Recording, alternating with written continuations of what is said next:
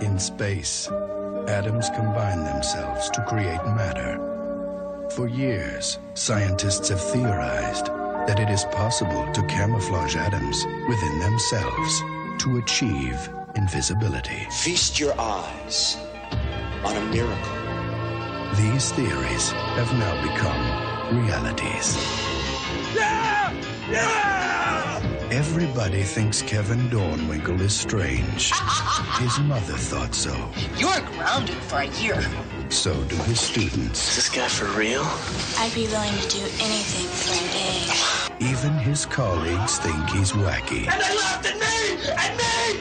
But ask Kevin Dornwinkle what he thinks is weird. With this injection begins my erection.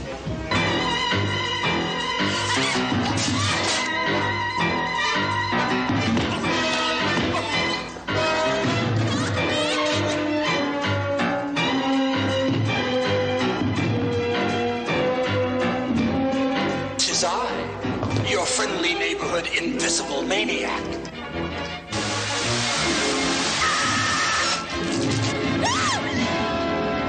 The Invisible Maniac. What you can't see can kill you.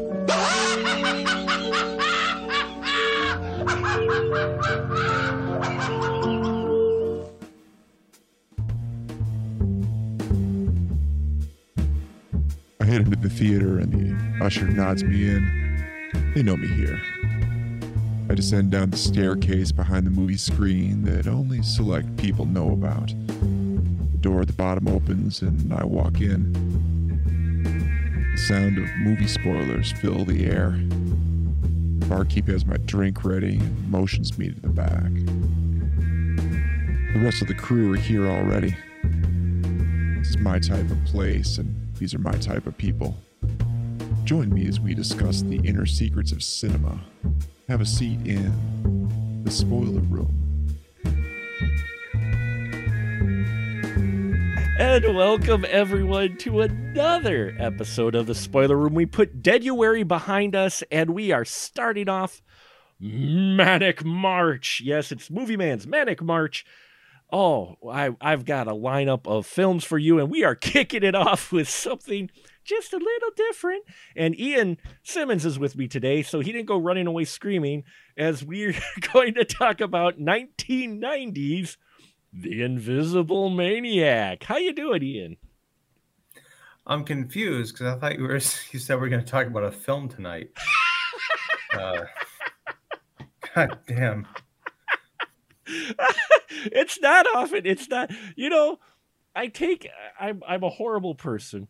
I'm going to put that out now. I'm. A, I'm just. I'm a horrible person because when when I have one of my wonderful patient crew members watch a movie that I've picked for a show that they said they're going to be on, and they they do still come on, and I really appreciate it. But when they text me, what the hell is this movie? I know, I know I've picked a winner. I know I've picked a winner. yeah, I was not prepared. Uh, I was literally not prepared because I got up ass early this morning, as I always do. Sure. And I thought I was ahead of the game Uh-huh. because I finished watching the movie for this week, Maniac Cop, yesterday. Mm. And I saw that you posted a private message to me along with a link to this StreamYard.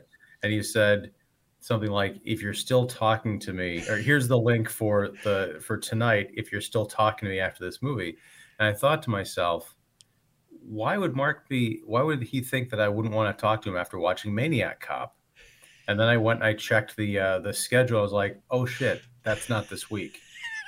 what is this? The Invisible Maniac? So I looked it up.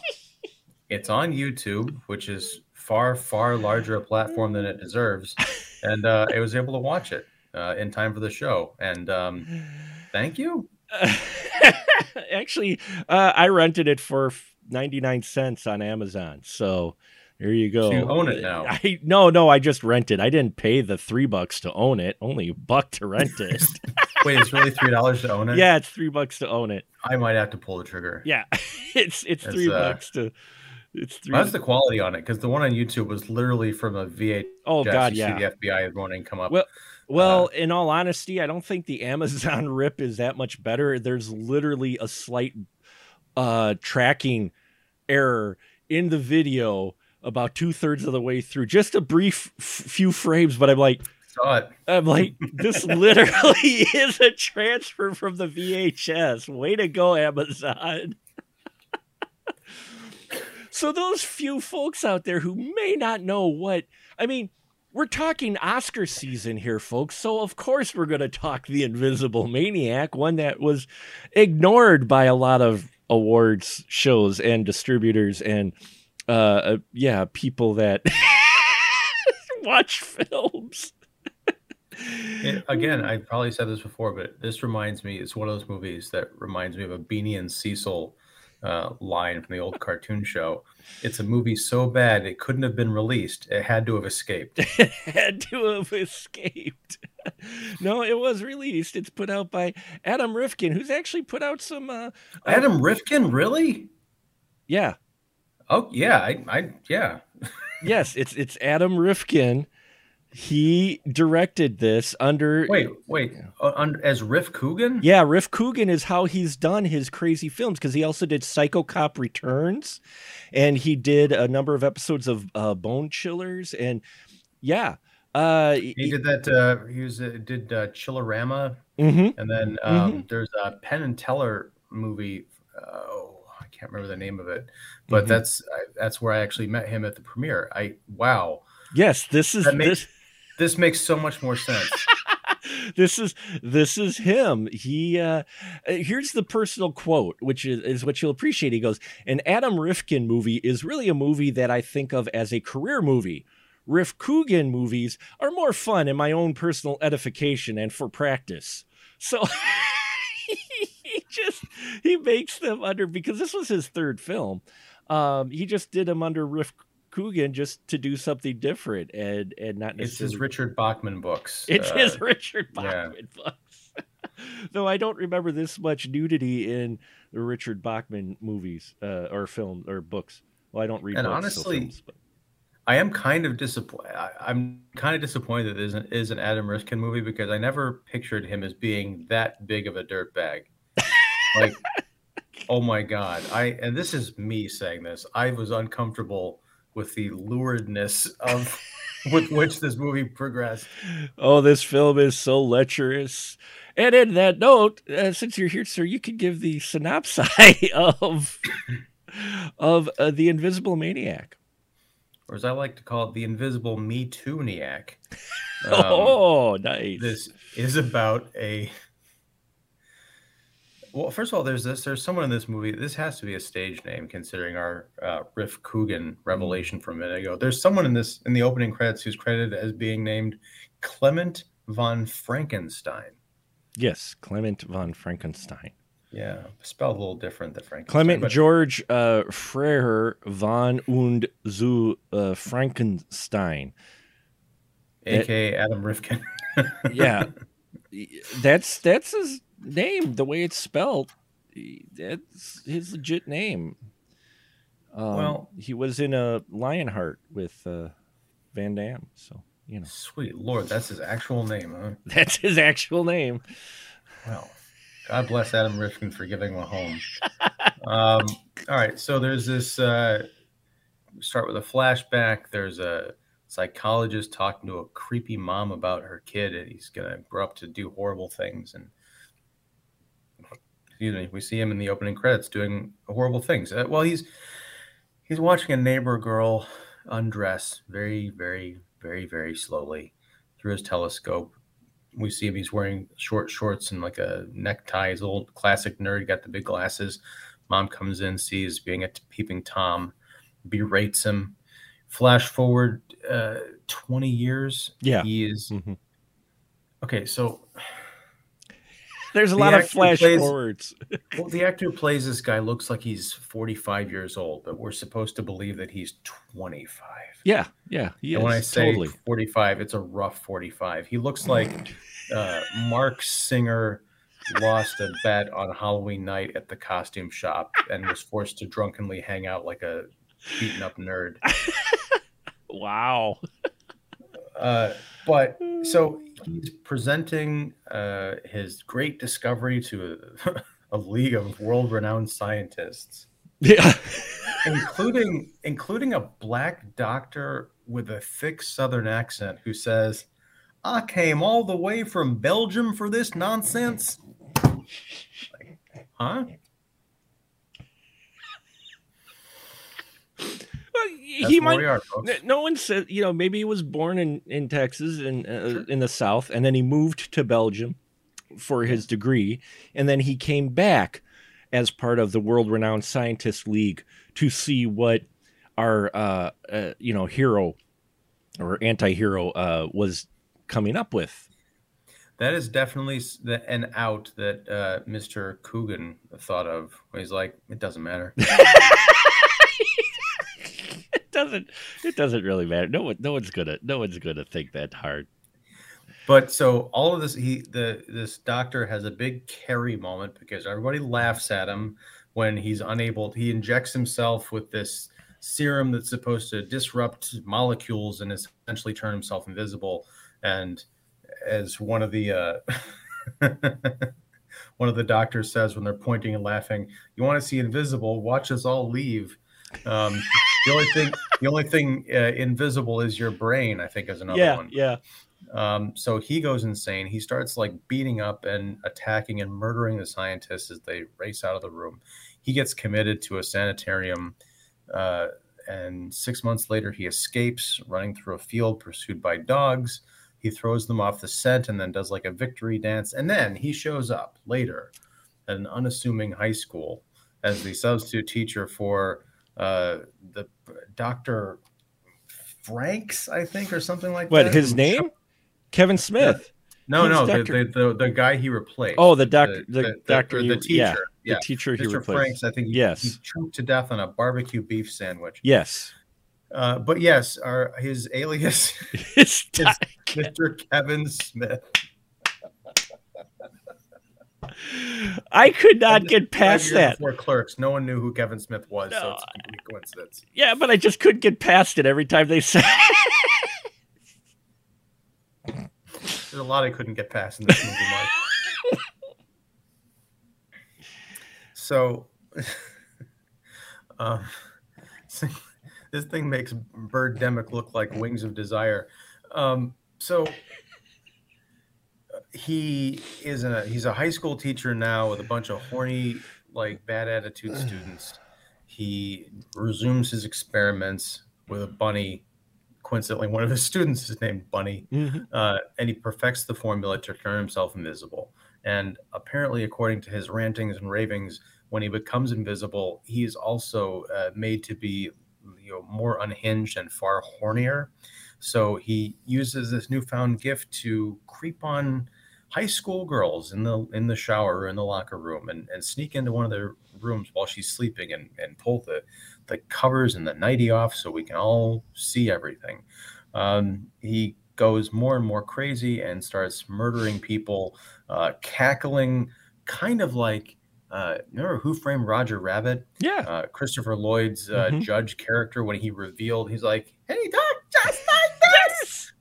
Yeah, uh, and he just does that cackle and he starts like throwing out these crazy, you know, Freddy Krueger reject one-liners. Um, and yeah, and then he fights and he gets gets away, maybe, or maybe he gets killed, but he gets away, and then there's that ending which you warned me about, and I was not prepared. the the climactic ending be, between the teacher and the the student. Well, someone was climaxing. No, I'm talking about the very, very end. Oh, the very very end. Yes. yeah. Yes.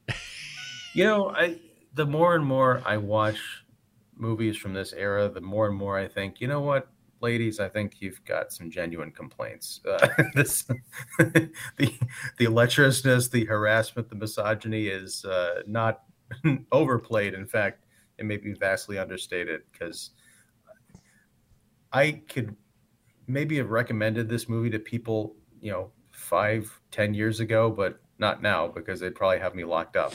And it's also like really distasteful. It was at this point that Ian was regretting ever being on the spoiler room. No, uh, um, no, it's interesting. If there's if there's one genre of film that really hasn't aged well, is the the sex comedy or the you know the comedy with you know, uh, like the Porky's and the you know, but even but those are better written. So I think you yeah. know it, it's yeah. But then you had these levels that were kind of playing off of that success, and this was made in 1990, though. 90 is only a year away from the 80s. So you can still say that mentality was still in there for B exploitation films. And that's what exactly this is. This is a direct to this is direct to video exploitation film that stars uh, a few uh, porn stars. Savannah was one of them. She plays Vicky uh, uh, at the time, going, you know, trying to kind of do a straight film, and uh, you know, or you have a a woman who was in a lot of horror films, uh, you know, Melissa Moore, who we saw in uh, was it uh, Samurai Cop Two? She was actually in Samurai Cop Two: Deadly Vengeance. Uh, but she was been in a lot of horror films and and B exploitation films like Vice Academy Part Two and Sorority House Massacre Two. Uh, good old Scotty D is probably uh, fairly familiar with her uh, filmography. He has a very diverse taste, but he is well renowned um, with the work of some of these folks that are in this film. But I mean, it's full on exploitation. You know, I, I was I was trying to avoid I was trying to avoid picking horror films the whole year because even though the horror of 1988 is our theme, I was like, ah, we, we won't do a theme, you know, do a theme around the films. It's not all going to be horror. So I picked this one figuring, oh, kind of silly comedy. And then I forgot that it did have the horror elements in it, which show up in the third act of this film. Um, if you can break it out into acts, which I don't think you can really, it's just a, a well, I think there's definitely a, a, there's a definite starting point of the third act, and that's when he commits the first uh, murder, murder, with the submarine sandwich. eat it all, eat it all. Sho- shoves the submarine sandwich all down the, the gentleman's mouth, and his throat gets all big. It, yeah, his throat becomes like seven times bigger than the actual sandwich. Yeah. Um. Yeah, and then there there's I again it felt like an homage to Friday the Thirteenth, but when mm-hmm. um was it Chet or Biff or whatever the hell. Chet. Um, there was Chet, yeah. Yeah, Chet and Bunny go into the principal's office to have sex. Uh, the dead principal is just behind the desk. And we keep cutting back to where kind of like we did with Ned in the mm-hmm. Kevin Bacon scene in uh, the first Friday the Thirteenth. Although this is one of the most bizarre things I've ever seen in any film. Is it's in the middle of the horror, like stalk and slash creative death portion of the film, and they stop to have a legitimate love scene. It's not that they're just sneaking into the principal's office to have sex. That's what you think they're doing. But then, like the the sexy music starts playing and sexy sex. Yeah, I, I wrote down the lyrics to this. Uh, the melody of the nightingale is you. Yeah. And that's what's playing during this tender lovemaking scene. And they keep cutting back to dead principal with blood running down her neck and the dagger sticking out of her chest. yeah, this film, I mean, it, it's wafer thin. It's like, you know, intent someone had an idea and they said, "Yeah, let's shoot it. Fuck it." Uh, and they got a bunch of people who were willing to take their clothes off in front of the camera. Um, and yeah, you get Noel Peters, who who is acting. He is trying. He is playing a character in here. We we hope he's playing a character. um, you know, and you're right. He does take the progression, kind of like uh, the Invisible Man, as we've seen, or the Hollow Man when we reviewed it. Uh, uh, you know, uh, it, I was having severe Hollow Man flashbacks. Me too. to, to the point. I mean, not not like structure or anything, but just the ugliness of you know what what would a what would someone potentially do if they had this power? Well, yeah, I'd use it to perv on chicks and kill people. Yeah. sure. Seems to be a running theme with the Invisible Man story. I mean, we all the way back to, you know, what Claude Rains who played the original or uh, uh, and uh, uh, Leigh Whannell's Leigh Whannell, yeah, a couple years ago. Yeah, Excellent. or Lee Wan, yeah.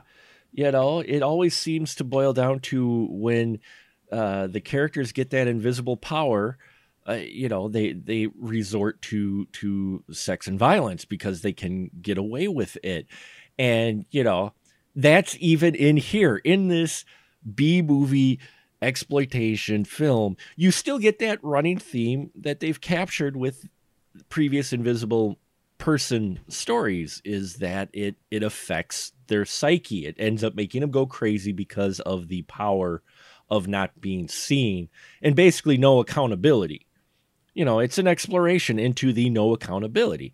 And you get that here. Yes i know i'm, I'm making a lake out of a puddle but you, you know you do with his character it- it- first with the, the the sex but then with the killing um with it you know you, you get that. And, and in fact it's interesting because they show two sides of him. They show him when he gets nervous because uh, these kids are are fucking with the teacher obviously. It's summer school. They really don't want to be here.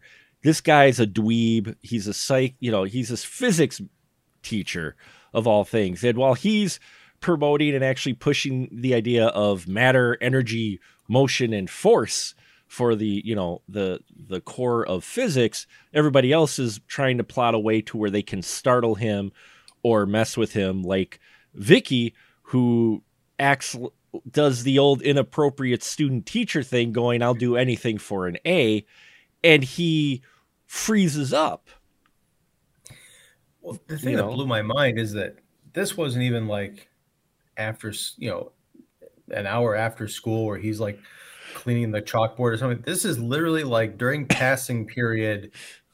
You know, we're meant to believe that the bell rings and that's when everybody shows up to class.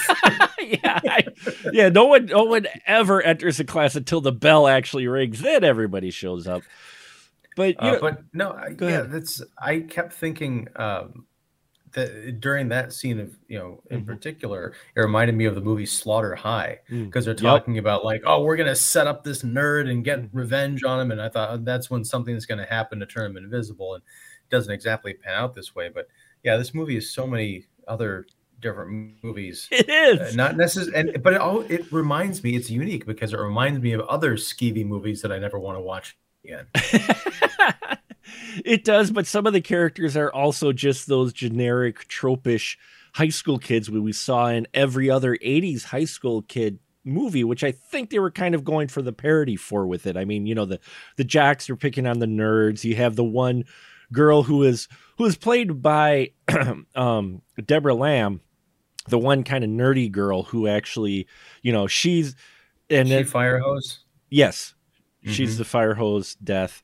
Um, you know, she's the one that has legitimate feelings for the one innocent guy, innocent in quotes, but of of the three or four guys in this group, he's probably the most innocent because he doesn't really get with women, though he talks about it. Um, you know, he's the nice guy in quotes. So you have them. You've got you know the the popular couple, the the the horny couple. It's just you know every one of them is a trope from like an '80s high school uh, movie, and I think that's what they were kind of going for. You know, is and maybe I'm giving them more credit than I is, but they, they are. They seem to embody, and you even get the the weird. you get the weird. Uh, uh you know, a janitor the the unusual janitor. Henry. henry. Now what's funny about henry is he's a side character right through through a lot of this film. He's the one that takes uh, a, a lot of the brunt of the um, folks you know picking on and and bullying e- even more so than the substitute. They pick on him because he talks funny he looks weird. It's the old you know the pretty kids are t- picking on the ugly guy so you think it's a side character though. You're like, okay, or maybe he's going to play into this later and save someone. And but you don't hardly see him for like the first 45 minutes of this film. And then we follow him home after he gets caught, you know, peeping through the grates at the because the way they designed this gym in the high school is there's a grate that goes right to the ladies' shower from the basketball court. Like well, what's amazing is that you can peep through this crate, and it, you're right. The ventilation must have been amazing in that shower because no steam is coming out. No, there's no absolute steam, which you know that shows you how old I am. This is this is how old I am. I'm watching a film, okay, uh, and you would think, you would think that it would play to some male thing, but all I'm thinking about is there's no steam. That water's got to be cold. I feel horrible for these actresses who have to be in this shower scene, be all giggly and and you know that, and that water's got to be cold. That's what's running through my mind, and that's how you know I'm I'm old because I'm just. how I know I'm old is that I'm I'm watching these naked girls in the shower for these extended sequences, thinking like they're just they're they're in high school. Like this is I'm, I'm much you know it's kind of like uh it was cool if you were like 11 years old back in 1988 as I was to have a crush on Danielle Harris when she shows up in Halloween 4 no. It's not cool to be 45 years old and watching Halloween 4 and saying, man, that Danielle Harris. Huh? Yeah. Well, I mean, and, and, and, again, even though it's 1990, it's still the same trope of you have 20 somethings playing high schoolers. But it's the fact, or thirty somethings, or thirty, or thirty something. Uh, the guys, especially, are are older, you know. So I mean, there is that. So it's not like the '70s where they're actually unfortunately possibly using an underage uh, actress uh, for a more uh, scan- scandalous scene. Uh, but at the same time, in the context of the film, they're supposed to be seniors in high school, and they're just like, this is just, this is just not. No, this is. well, I did, I did appreciate Mr. Coogan slash whatever Adam Rifkin. Yeah. Rifkin, yes. Um, is trying to be like progressive and, and fair about things because as much as the substitute teacher is nervous around these girls or like you know mm-hmm. coming on to him and stuff but then he uses his invisible powers to like harass and you know right. of course he's got it we have to see what every girl in this movie looks like without their top on that's a prerequisite especially if they're about to get horribly murdered but he turns the tables out of nowhere to say that the uh, kind of comely, sexy principal, who's a lady, um, she starts uh, sexually harassing, like uh, seducing Chet, the high school boy.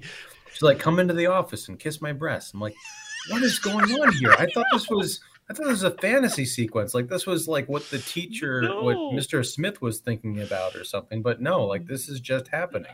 And then a few scenes later, she's bringing Mr. Smith is saying, I've always found you attractive. I'm like, you need to get your eyes checked, lady. What's going on? Played by uh, Stephanie Blake, the principal was playing uh, her. She was the singing one of the singing nurses in Ferris Bueller's Day Off. Uh, yeah, really? yeah. She also uh, she had a number of other uh, minor roles. It looks like uh, throughout, but yeah, she's she's an old.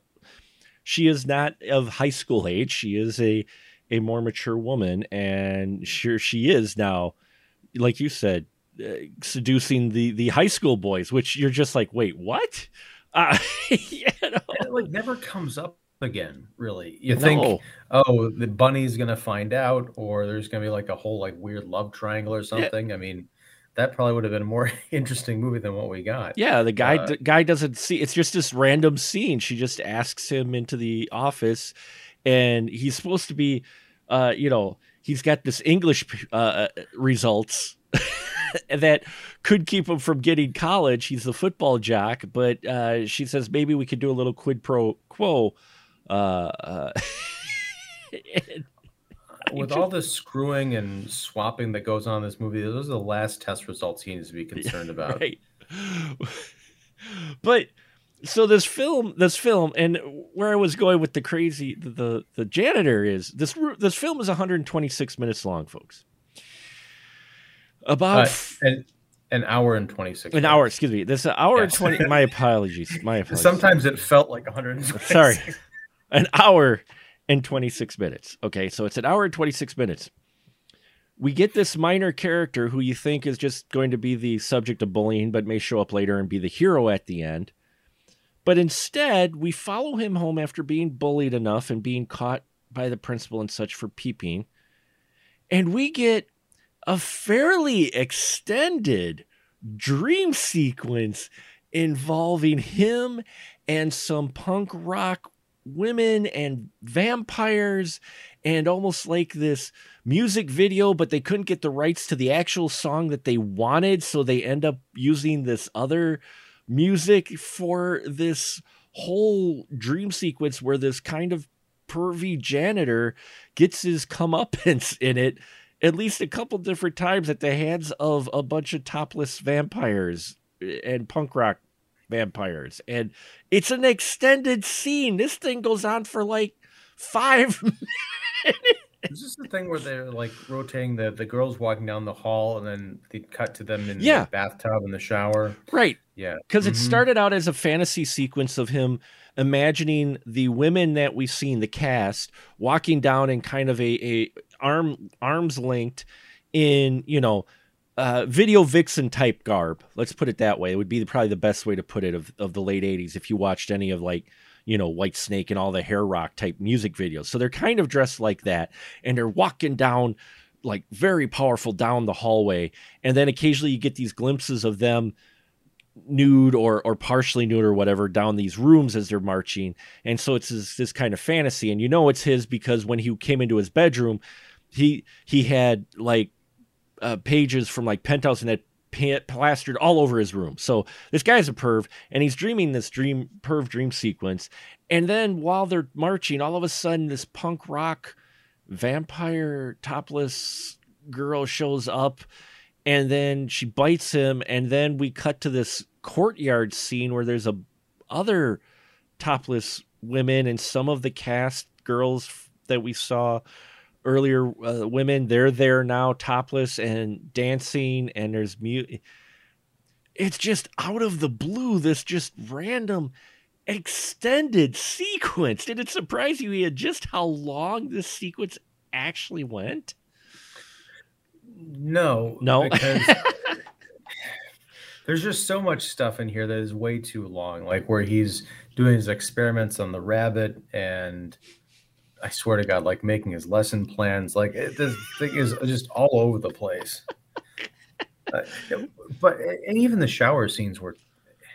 This, this is the talent that it takes to make this a movie this messed up. The shower scenes, um, I, was annoyed with them instead of like fully engaged.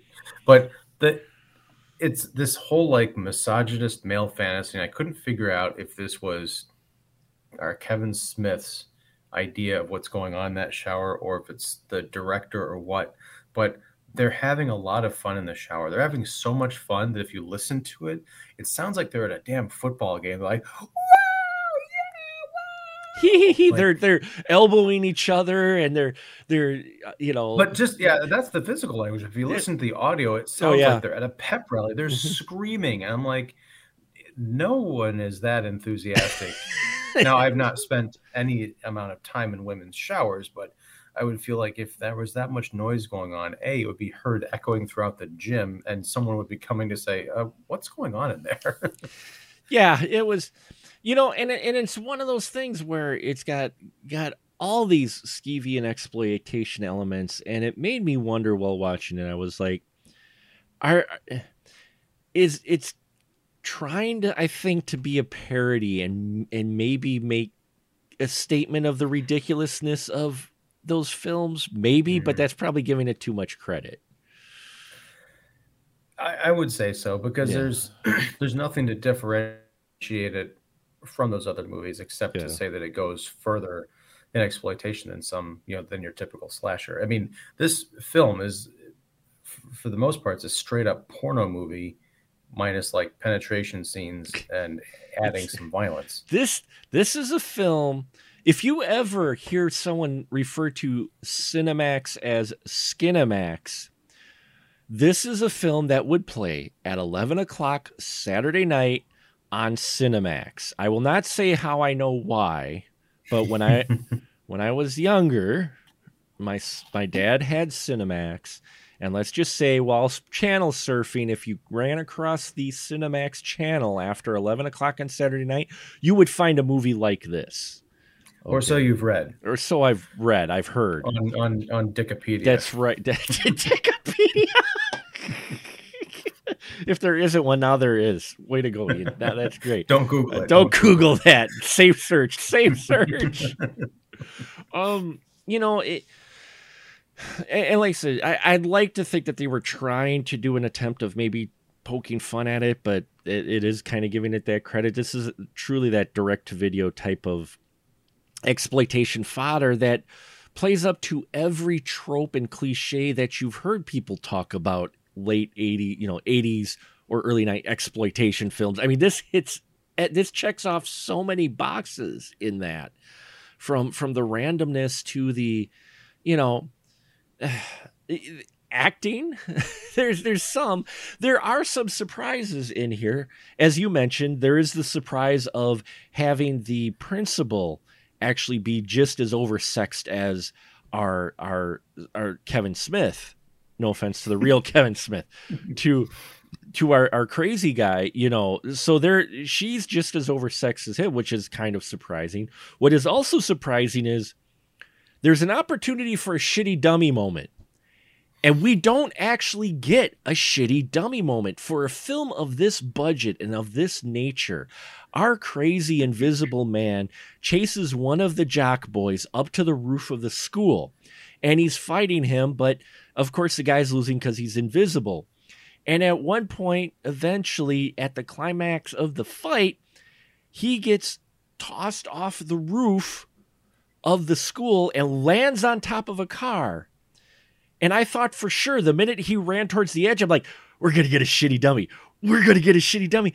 And, I thought the same thing. And we don't. We get a stunt guy jumping off of a three-story school, and then the actor landing on top of a car. I mean, it's cut so you don't see it, but still, it's like uh, that's a real person. They actually had a real stunt guy in this exploitation horror comedy film jump off of a three story building. I'm like, wow, that that kind of surprised me just a little bit. Maybe he saw the dailies and realized what this is going to do for his career, so he just went for it. like, I'll save this stunt double. but no, I, you're you're absolutely right. I, I, was in the same position, like, oh, here we go, and no, it's just. But I was impressed.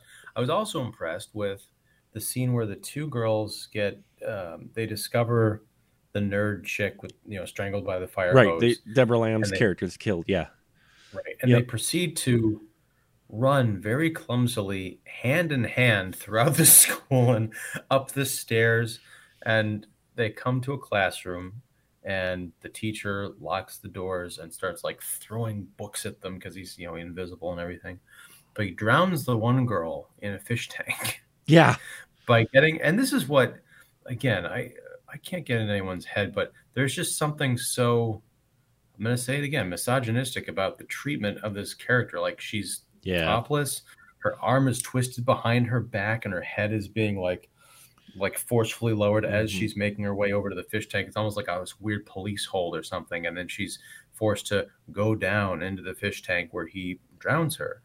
But after she's dead, I think it's after she's dead the surviving girl looks over to the fish tank and you can see the invisible man reach his hand into the water and like splash it around and it looked like a CGI effect that we would have seen in Paul Verhoeven's uh, yeah. uh, Invisible Man movie, uh, Hollow, Hollow Man, Man, yeah, like we talked about. I'm like, what is that effect doing in this movie? That looks really good.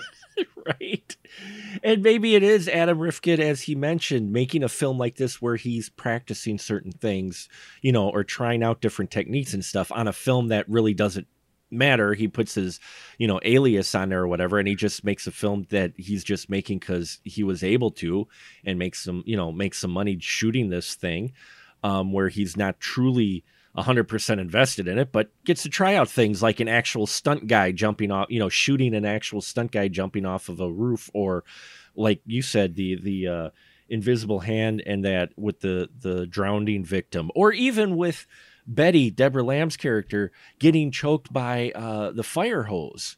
It was mm-hmm. interesting the way they did that. They kind of did actually a reverse. They did if you've seen enough films, you can notice when they do like a reverse frame, like they shot it this way and then they reversed it to make it look like it wrapped around her neck, even though you know it actually went the other way. But it was still played well. I mean, unfortunately, in that scene, the invisible maniac felt the need to rip off her shirt first before he choked her with the fire hose, which again, more misogyny. You can you can read into that what you would the fire hose uh, choking her, but um, you know, but it was an effect and it was an interesting camera technique that he used in to get that across as this guy being invisible because they're working on a limited budget. So how do you do invisible effects? you know?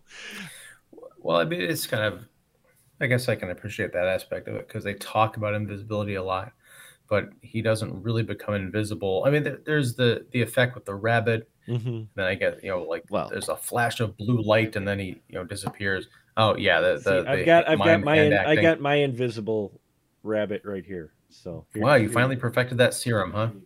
There you go. There you go. yeah. These won't be able to see the pellets but, um, until you step on them, and then. Oh, you know. but you know, but they don't really get into that whole invisibility stuff until the third act of the movie, and right. a lot of it is accomplished through camera work. Like the craziest shit I think I've seen in a long time was well, the second craziest. The first craziest is the showdown in the gym where the Kevin Smith he runs out of his serum, so he's visible now. Yeah, he's squaring off against Chet and Bunny. Yeah, so stupid. uh, he boxes the hell out of Chet. Chet goes down for the count, and then he runs at Bunny and jumps up in the air, and there's like cartoon like you see his feet coming at the camera, and he's he lands off screen, but he squash stomps Bunny. He told... never see her body, but he, he as he walks away out of the gym, his it's like he was in a mud field except of blood and tissue and stuff. Like what the hell kind of boots is he wearing? He curb stomped her like I've not seen any. I mean, he jumps in the air and just lands on her head, and then yeah, uh, you know, I understand head wounds and such can be very messy, but he really like I don't know if he stepped in the guts too or what, but uh, yeah, he's got it caked on his shoes in that as he walks away. Um, and, and, yeah, there's the squished moments. He's leaving footprints as well along the way, and you're just like, what? But that's still only the second craziest thing because the, the the big one is the actual climax where Kevin Smith is back in mm. the apartment. He's gotten gotten away with it all, and and Chet comes in with a shotgun, holding it very awkwardly. He he like yeah, that he never held a gun before.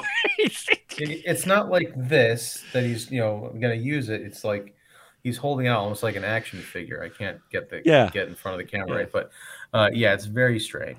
Um, and then they start to tussle, and then Chet gets a hold of the serum, and he takes the invisibility formula. So now they're both invisible, and they're having this epic fight, and you know it because the camera is just like wishing around, like looking at different parts of the room as someone like off screen. I'm sure is like pulling a string, yeah, or whatever. Yeah. they're pulling a string on the lamp, and they're they're throwing stuff. Yeah and you can hear them fighting and mm-hmm. stuff, but you can't see anything, which is exactly the point until this is where the shitty dummy comes in. Mm-hmm. Because Chet gets help me out with this, Mark. I understand okay. that when you're invisible, that means you can see everything, but no one can see you. Right. When Chet takes the invisibility serum, it's as if he gains the ability to see Kevin Smith, which makes no don't, sense. Don't you know that's how it always works? You're you're if you're invisible, and someone else is invisible, you can now see the invisible person.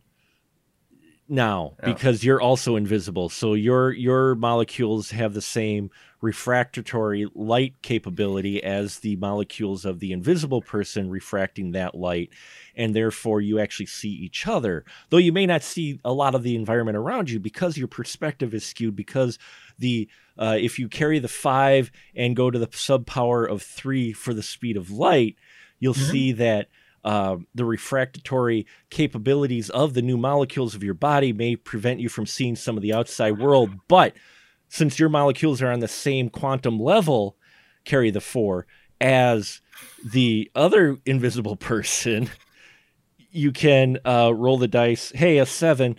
Um, see each other. So I, you know, far be it from me to question science like that, but uh, yeah, that makes a lot of sense.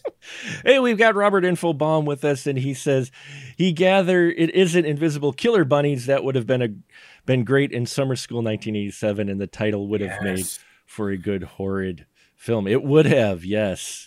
Invisible. This reminded me bunnies. of summer school as well, partially because it takes place in summer school, but the Mhm. whole time, like, why can't I be watching summer school right That, now? that's a fun movie that doesn't get talked about nearly as enough. I, Mark Harmon was fun. That's just a fun film. That one, it gets lost amongst the other teenage movies. Well, uh, I think it was last week. Um, it was either Key uh, Shout or Shout Factory. Or I think Kino Shout- one yeah. Shout Factory came out of this uh, special edition of it. So Yeah, you I have to check that out because I really I watched that film many times. Oh, when that was that was my jam in 1986. I loved that movie. Summer summer school was definitely it, it just got buried amongst the other high schools, you know, high school uh, stories. But it's a fun one. That one is that was you know With yeah. a killer Oingo Boingo opening score uh, Exactly, or song, song, uh, yeah. Happy. Yeah. Yeah. So this has a killer, not Oingo Boingo. Uh, there's Boingo Boingos going on, but not Oingo Boingo. But you were mentioning this this climactic fight that we get.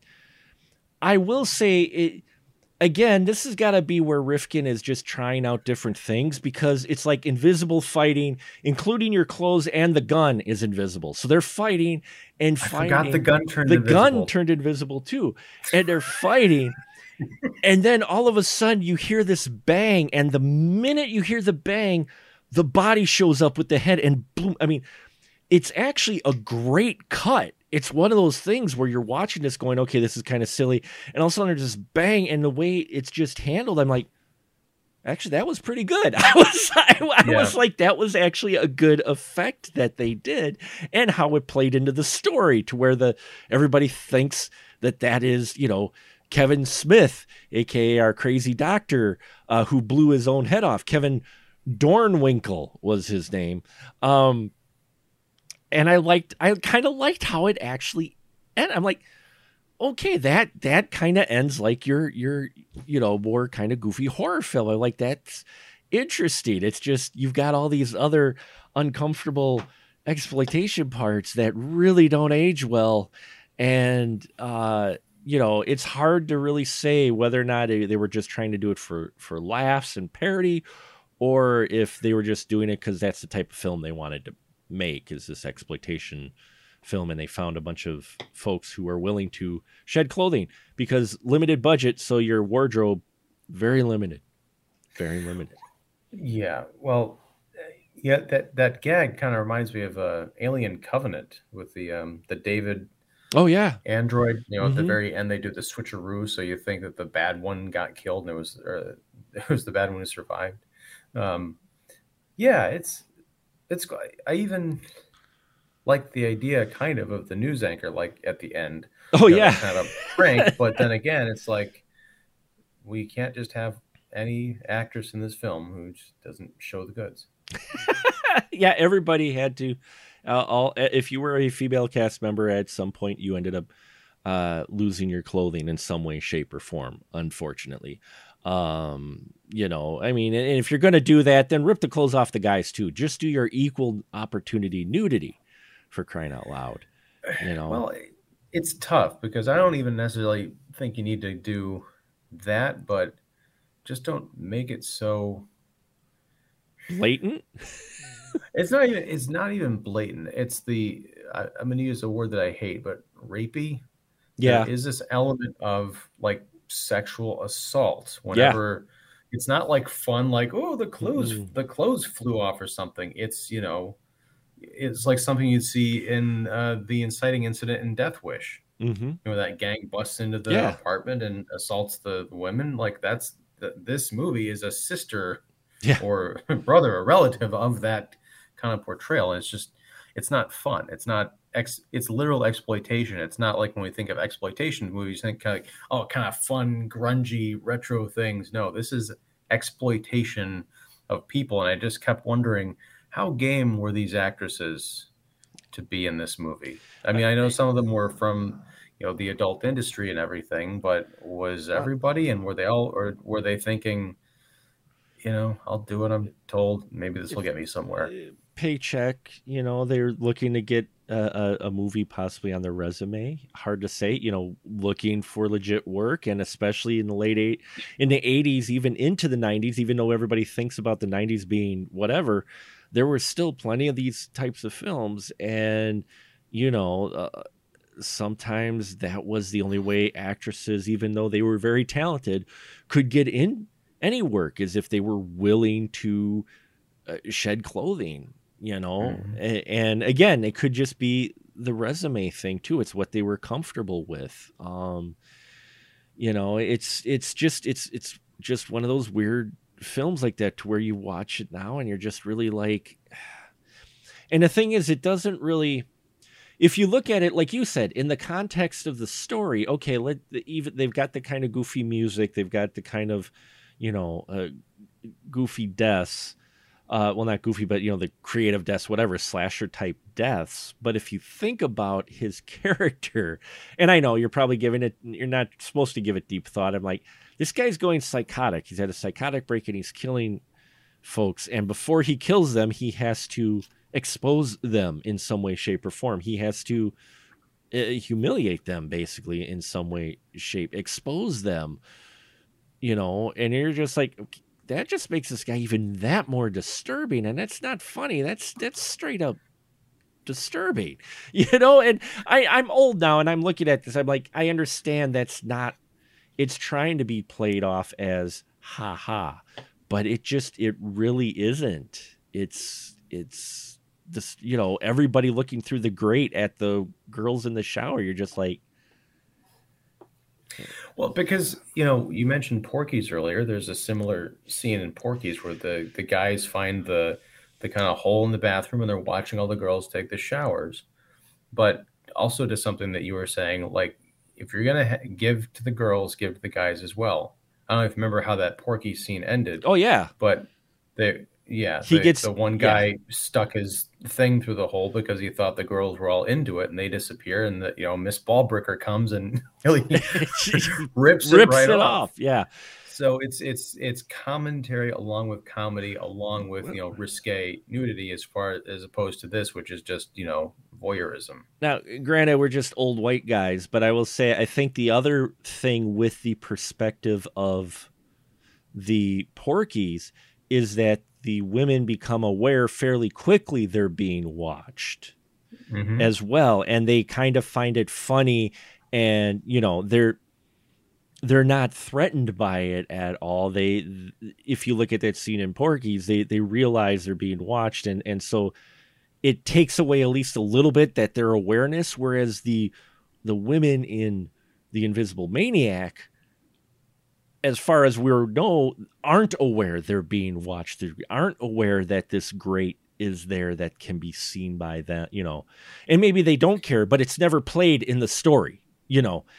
Well, it's it's also that you know, and I guess is just as just movies, but considering where that grate is, it's on the it's on the floor basically, and you have yeah. to look through it, and when we see through it, we can see that the shower is very far away down that room. Yeah, it's a big but shower room. It's right, but that's not the view that we get. We see we see what the guys see, right. but then we also go in for the nice juicy close-ups of everything. And it's like, yeah. yeah, this is this is a different kind of this is not story based. This is for it's you know, literally just for for the the ex yeah the the titillation for lack of a better term um mm-hmm. of that scene it's not even kind of played you know ha ha parody at all. It's it's just there and and i understand that's the type of film it is but at the same time i'm sitting here looking at it going you know you could make some choice different choices and this film actually would be kind of a fun b create, you know zany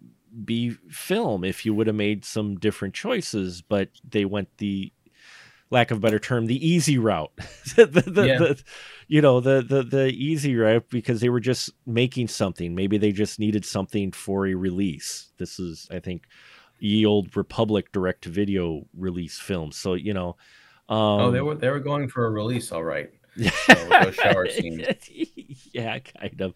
We got some comments from Mr. Infobon who uh, said that 1990 was also the year of Harrison marked for death, which we covered on the spoiler room many years ago, uh, which I title a specific way and still has thousands of one second clicks as people are looking for the actual legitimate movie.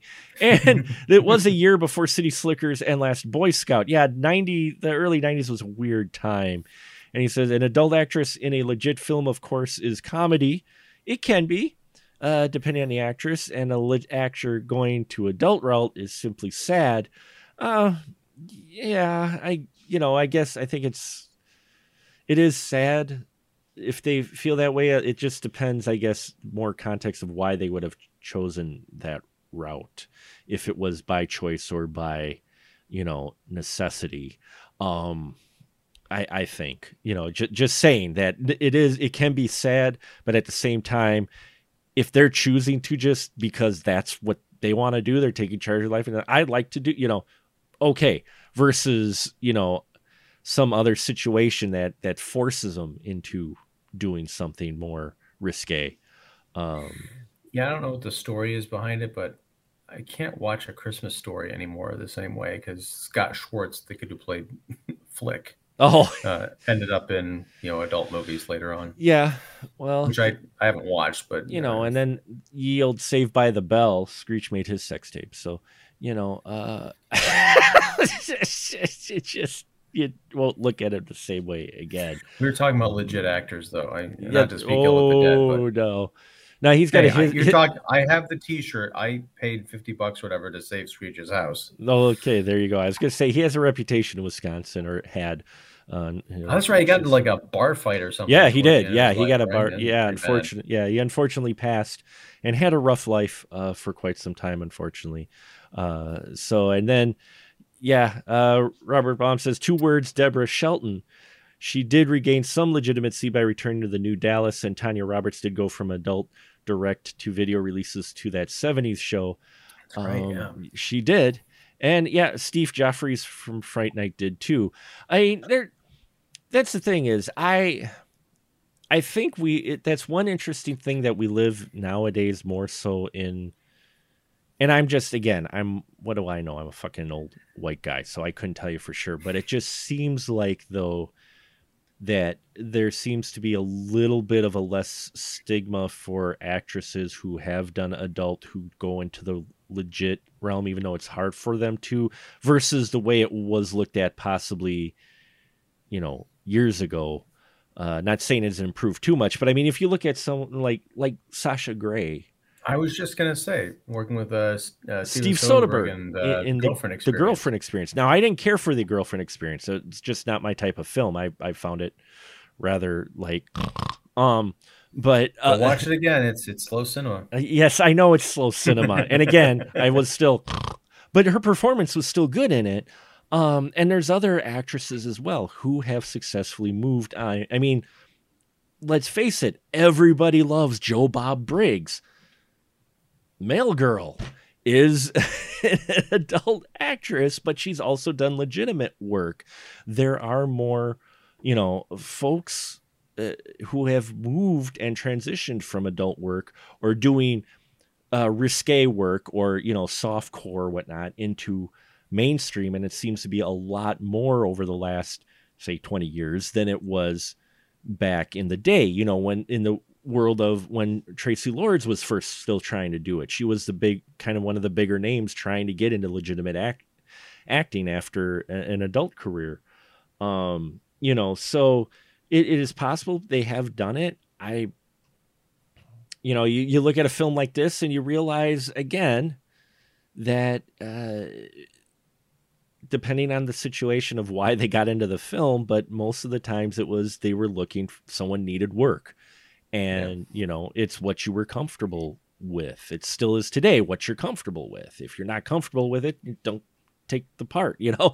I mean, I, I feel bad. That's why I could never be an actor because I've looked at some casting calls, and this is no slight to films because I know they're always looking for a specific person and for specific situations and their stories. But I just look at the description of what they're looking for in it, and I'm just like, God, this is so superficial or so, you know, just you know, they must look this way and be this way and be legitimate and be off, you know, uh, uh, um, open to be doing this. And I'm just like, wow, you know, and just gives me another respect for actors who, you know, take these roles with these descriptions like this, you know. Um, and again, what do I uh, know for sure? But I just know that with this film, it did not age well at all.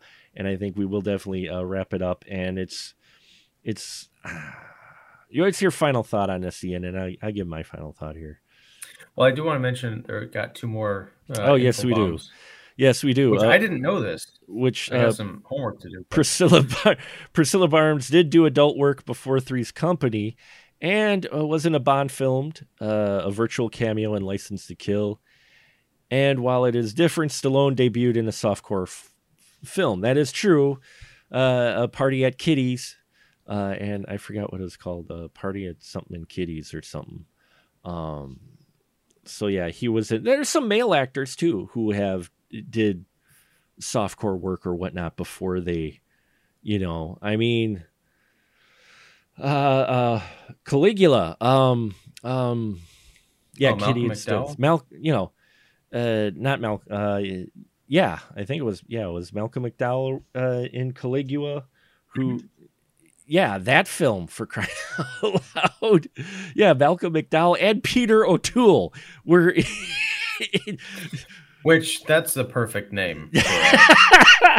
but I mean, so you know, we we've been and Helen Mirren was in Caligula. I mean, it's it's one of those things where we talk about these films and you think of some of these actors and actresses and we, we talk about, but it is interesting to sometimes explore what the early work of big named actors and actresses were at the time. You know, you always associate a little bit with these more B movie possibly level actors, but you know uh, i i just thought of something I, mm. someone needs if this is out there already fine but a, a story about a, a, porn actor trying to go legit or something mm. but his stage name was peter o tool oh jeez wow and Peter Infobob said uh, that yeah, Kitty and Studs uh, was retitled the Italian uh, Stallone after Stallone's rise, and that he regards Caligula as one of the worst films ever made. Uh, some many people would probably share that with you, while others would say that it is a piece of uh, cinematic uh, art that is definitely has its own history behind it, which we will not be talking about tonight. We're going to wrap it up. Yes, uh, The Invisible Maniac. I can't recommend it. Um, it's it's not funny enough to give some of the things it does a pass, which sounds bad, but there are films like that where you can it's some for some people if you can laugh enough it's like oh yeah well yeah they did that but it was it was hilarious you know um but it's not like a real b horror film it's it's there you know? It, inspires me to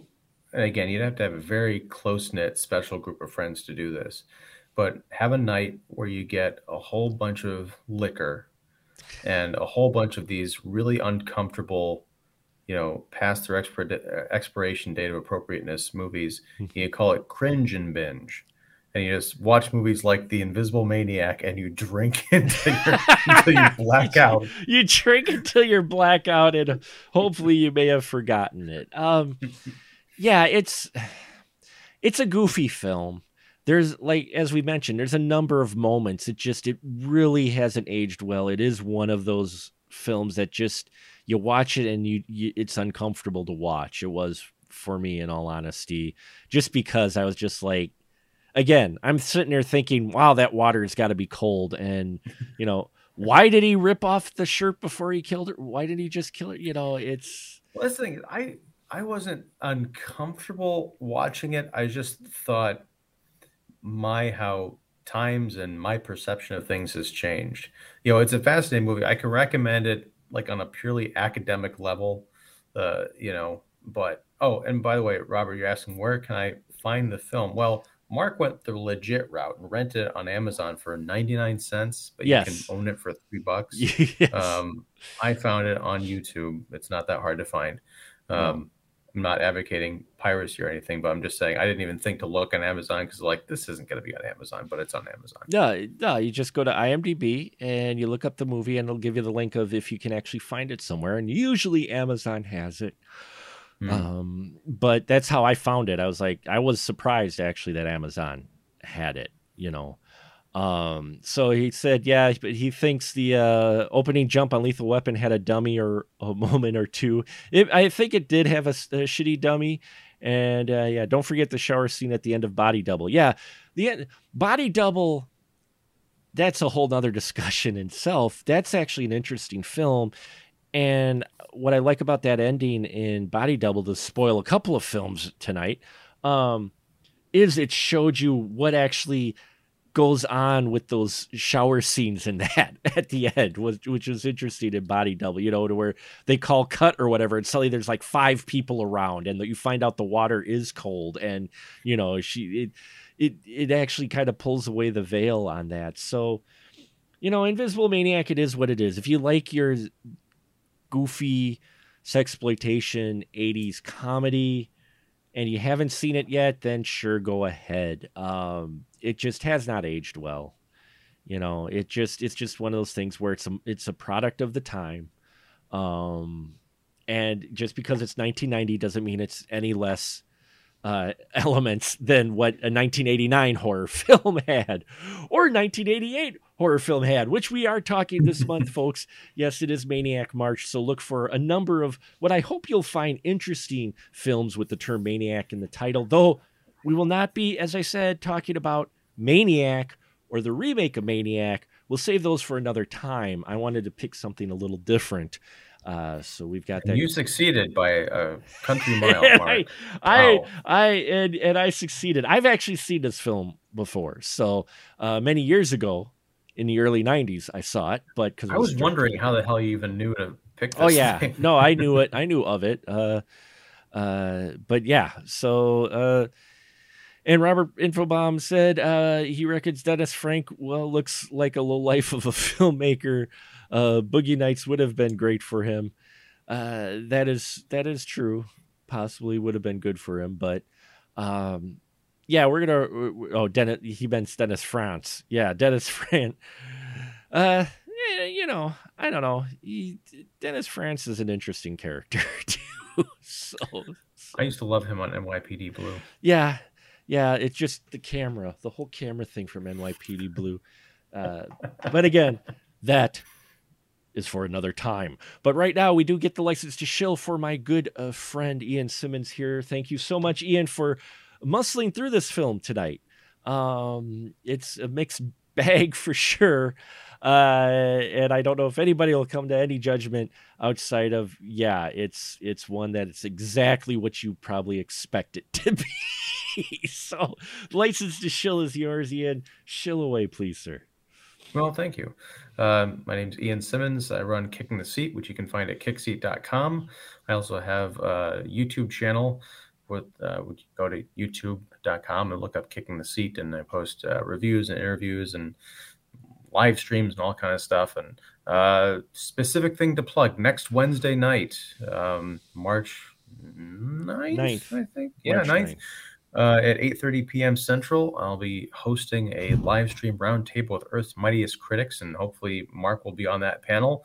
We'll be talking about the batman uh, Matt Reeves' latest uh, film, which it seems everybody in the Chicagoland area who is a film critic has seen, except for me. Um, so I'm going to be paying to see it opening weekend like everybody else. But um, yeah, it should be a fun time. So come hang out. We'll be live and you can join us in the chat, much like you can here. Yes. I'm also here on Tuesdays. He is here on Tuesdays. He he might still be here next week. We'll see after this picking this film, uh, especially after he watches the next film as well that I got. I got some doozies this month. This is going to test the mettle of um, our good friend Ian Simmons here cuz yeah, Oh. metal. Yeah. Before I forget, I did, as I mentioned earlier, I did watch Maniac Cop instead of this Yes. movie initially. So I'm ahead for my homework, but I noticed that both of them had scenes where someone gets thrown off of a roof and lands on top of a car. I have a feeling we'll see that a few more times before oh. the end of the month. Next week, we're talking Neon Maniacs. Yeah. It has nothing to do with that. Those bikers on Book of Boba Fett, does it? No, no, no. This is way before Book of Boba Fett from 1980. 'cause I would- 1986. I would refuse. 1986. So prepare yourself, sir. Uh, yeah. And then we've got, yeah, Maniac Cop. And then we've got the Oily Maniac. And 2000 Maniacs is how we're ending this month, which I can't wait to talk about that film. Uh, Am I old enough to watch the Oily Maniac? Because that sounds a bit. Uh, Yes. No, it's not. It's not. No, the Oily Maniac. It's a foreign film. Uh, I didn't even realize it existed, but when I found it, I'm like, oh, I gotta watch it. When I saw the synopsis, so prepare yourselves for Maniac March, folks. Uh, we only have so many weeks in the month. Yes, there is Invisible Maniac Cop. Uh, if there isn't a film like that, someone should make it because I'd I'd watch it. So, uh, yeah, I can't. I can't see it. Sorry. yeah. Um, and on that note, folks, we will uh, say goodnight. Thank you to all our chatters out there. Thank you to all our listeners who are sticking with us through the, all of this thick and thin. Uh, hope you enjoyed this conversation. And yes, to all the people who may have been here from TikTok. Uh, I, for information that only uh, probably is interesting to me, I somehow have picked up a thousand followers on TikTok.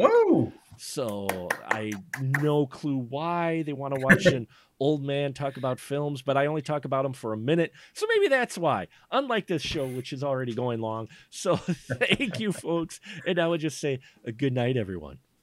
Good night.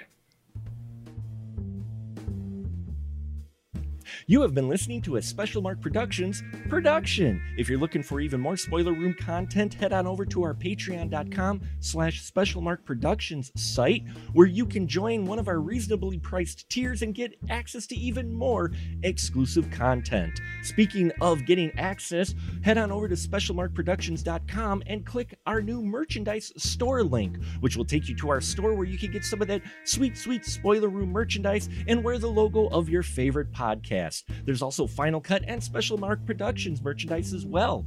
All kinds of things for all kinds of tastes. We thank you once again, and remember, in the spoiler room, the conversation is fresh, uh, but we do spoil the movies.